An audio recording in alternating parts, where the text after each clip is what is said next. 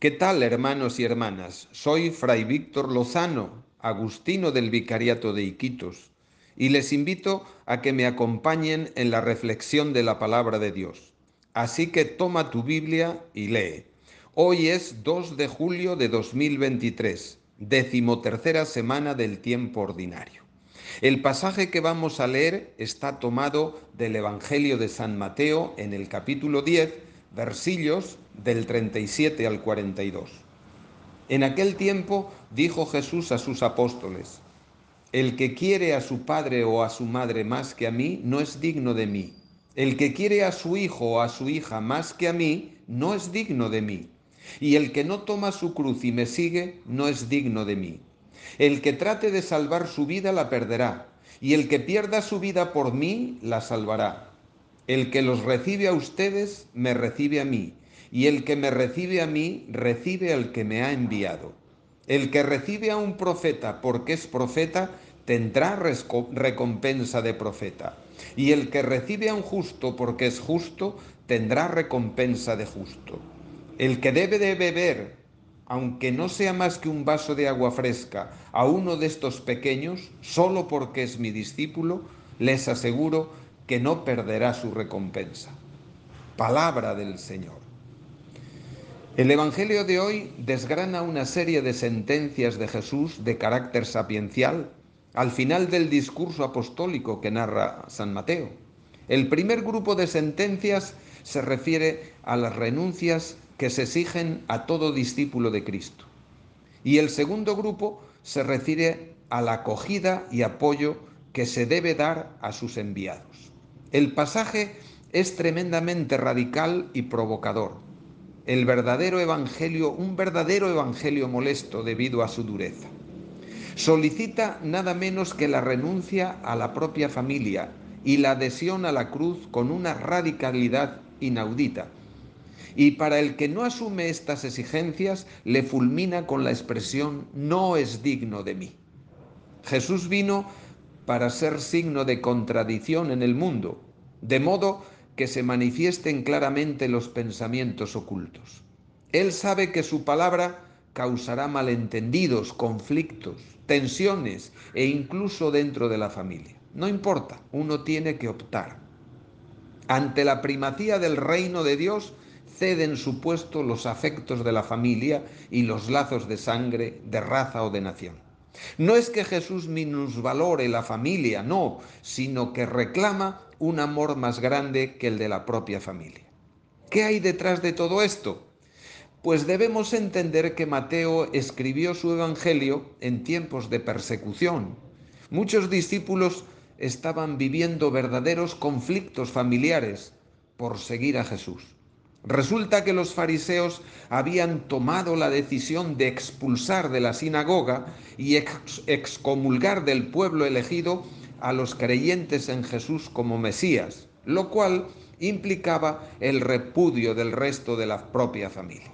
Por eso, el que prefiere a su padre o a su madre, a su hijo o a su hija, más que a mí, no es digno de mí. Y había que optar, o por la familia o por Jesús.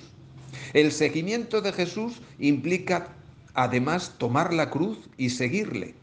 El que no toma su cruz y me sigue no es digno de mí. Tomar la cruz es asumir las dificultades que nos van a ocurrir por poner a Dios en primer lugar de nuestra vida, o sea, por elegir el bien, la verdad y la justicia. Tomar la cruz se refiere a las consecuencias que enfrentan aquellos que quieren vivir de acuerdo con el Evangelio. Como el Maestro en su día, ellos también se enfrentarán a la cruz, a, a las hostilidades del mundo, y deberán estar dispuestos a un sacrificio constante y generoso con la convicción de que nos alienta la vida nueva. El criterio es Jesús mismo. Él es a quien hay que imitar. Por eso dice, no es digno de mí. ¿Qué nos hace dignos de Él? ¿Qué nos hace dignos de Jesús? El poner a Dios, el poner a Jesús, en poner su reino por encima de todo y asumir la cruz, es decir, los sacrificios y entregas que esto implica. Para ser discípulo de Jesús, o sea, para ser digno de Él, hay que amarle. Sabemos que asumir la fe, la condición de cristiano, implica entrar en contradicción con el mundo, por eso todo cristiano en la vida se encuentra llamado a tomar decisiones dolorosas, incluso contra la familia, cuando ésta se convierte en obstáculo para el seguimiento de Cristo, como fue en ese tiempo. El reino tiene la primera y la primacía de valor y de opción frente a los lazos familiares. Luego continúa con otro pedido más dramático. El que busque salvar su vida, la perderá, pero el que pierda su vida por mí, la salvará. No solamente quiere la primacía sobre los afectos familiares, sino que se reserva también la prioridad sobre la propia vida del discípulo. Solamente entregando nuestra vida a Jesús, que es vida, aseguramos la propia vida, marcamos nuestro destino de salvación. Pero si queremos guardarla para nosotros, la arruinamos, la perdemos. Buscar la propia vida es buscar la propia conveniencia, el propio interés, el propio bienestar. Es negarse a salir de la burbuja del egoísmo, es negarse a amar. Quien tome esta decisión perderá su vida. Pero quien vive buscando a Dios, es decir, hacer lo correcto, lo justo, lo bueno, lo verdadero, lo noble, el que vive amando y sirviendo, desviviéndose por los demás, ese la ganará. Eso significa entonces que debemos estar dispuestos a perder hasta la vida por Dios. El único criterio que debe guiar nuestras vidas es Dios. Él debe ser nuestro fin, nuestro centro, lo que debemos buscar, lo que debemos querer y elegir, por encima de todo, por encima de la familia, de los bienes, de la propia vida. En realidad, es otra manera de formular el primer mandamiento de la ley de Dios, que pide amar a Dios con todo el corazón, con toda la mente y con todas las fuerzas. Significa amar la verdad, la justicia y el bien por encima de todo, poner a Dios y preferirlo por encima de todo. Estas máximas indican un modo de pensar y un talante de vivir. Hoy, además, que no hay entre nosotros persecuciones, fuertes, se nos plantean las pequeñas y continuas opciones por Cristo ante los guiños de este mundo que nos emboban. Se nos pide radicalidad cotidiana. No hay modo de seguir a Cristo sino amándole intensamente. El seguimiento por la cruz es monopolio del cristianismo, porque fue exclusivo del estilo y doctrina de Jesús y supera el ideal de las demás religiones históricas.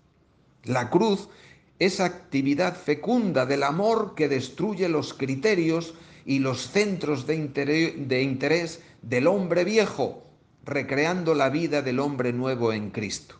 Pablo lo escribe así cuando escribe a Timoteo. Es doctrina segura. Si morimos con Él, viviremos con Él. Si perseveramos, reinaremos con Él. Desde esta perspectiva, no son duras las exigencias de Cristo. La abnegación y el dolor, la cruz y la muerte no tienen valor en sí mismas, solamente son medios para un fin. Es este fin el que da sentido y eficacia a la vida, como ocurrió al mismo Cristo. Podemos decir entonces que nuestra gloria es la cruz de Cristo, porque es signo de vida y no de muerte, es signo de liberación y no de esclavitud. Jesús abre perspectivas gratificantes hablando de recompensa incluso por un vaso de agua ofrecido al hermano. La fidelidad radical tiene una contrapartida, un premio a la medida de aquel de quien nos hemos fiado y hemos amado. En efecto, el segundo grupo de sentencias se refiere a la acogida y al apoyo que se debe dar a los enviados y a la recompensa que eso tiene. El que a ustedes recibe, a mí me recibe. Y el que me recibe a mí, recibe al que me envió. El que recibe a un profeta porque es profeta, tendrá recompensa de profeta. Y el que recibe a un justo por ser justo, recibirá recompensa de justo. La clave es recibir, acoger a Jesús, acoger al discípulo, al profeta, al justo. Si somos personas de Dios, siempre acogeremos lo suyo. Acoger al profeta es acoger y apoyar al que proclama el bien y denuncia la injusticia, al que busca la verdad y denuncia la mentira. Acoger al justo es apoyar y elegir lo correcto, lo bueno, lo verdadero. Acoger la buena nueva cuando tenemos actitudes de profeta o apoyamos a los que tienen actitudes de profeta. Así acogemos la buena nueva. Tenemos un corazón de justo cuando acogemos, apoyamos y defendemos las actitudes del justo. Entonces tendremos recompensa de justo. El discípulo enviado de Jesús representa a Jesús ante los hombres. El que a ustedes recibe, a mí me recibe.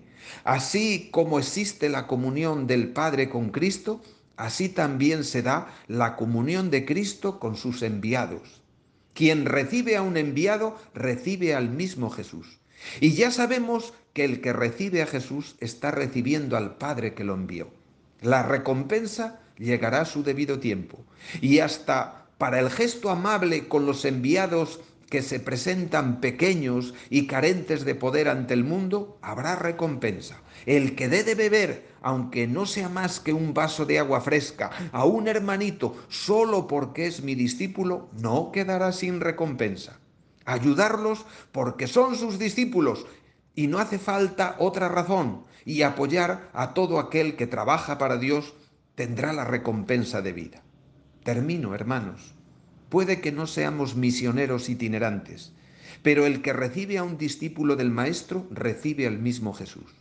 Puede que no seamos profetas, pero aquellos que acogen y apoyan al profeta por ser profeta recibirán recompensa de profeta. Puede que no seamos justos, pero aquellos que acogen y apoyan al justo por ser justo recibirán la recompensa del justo. ¿Cabe mayor generosidad? Que tengamos un bonito día en familia. Tole leye, toma y lee.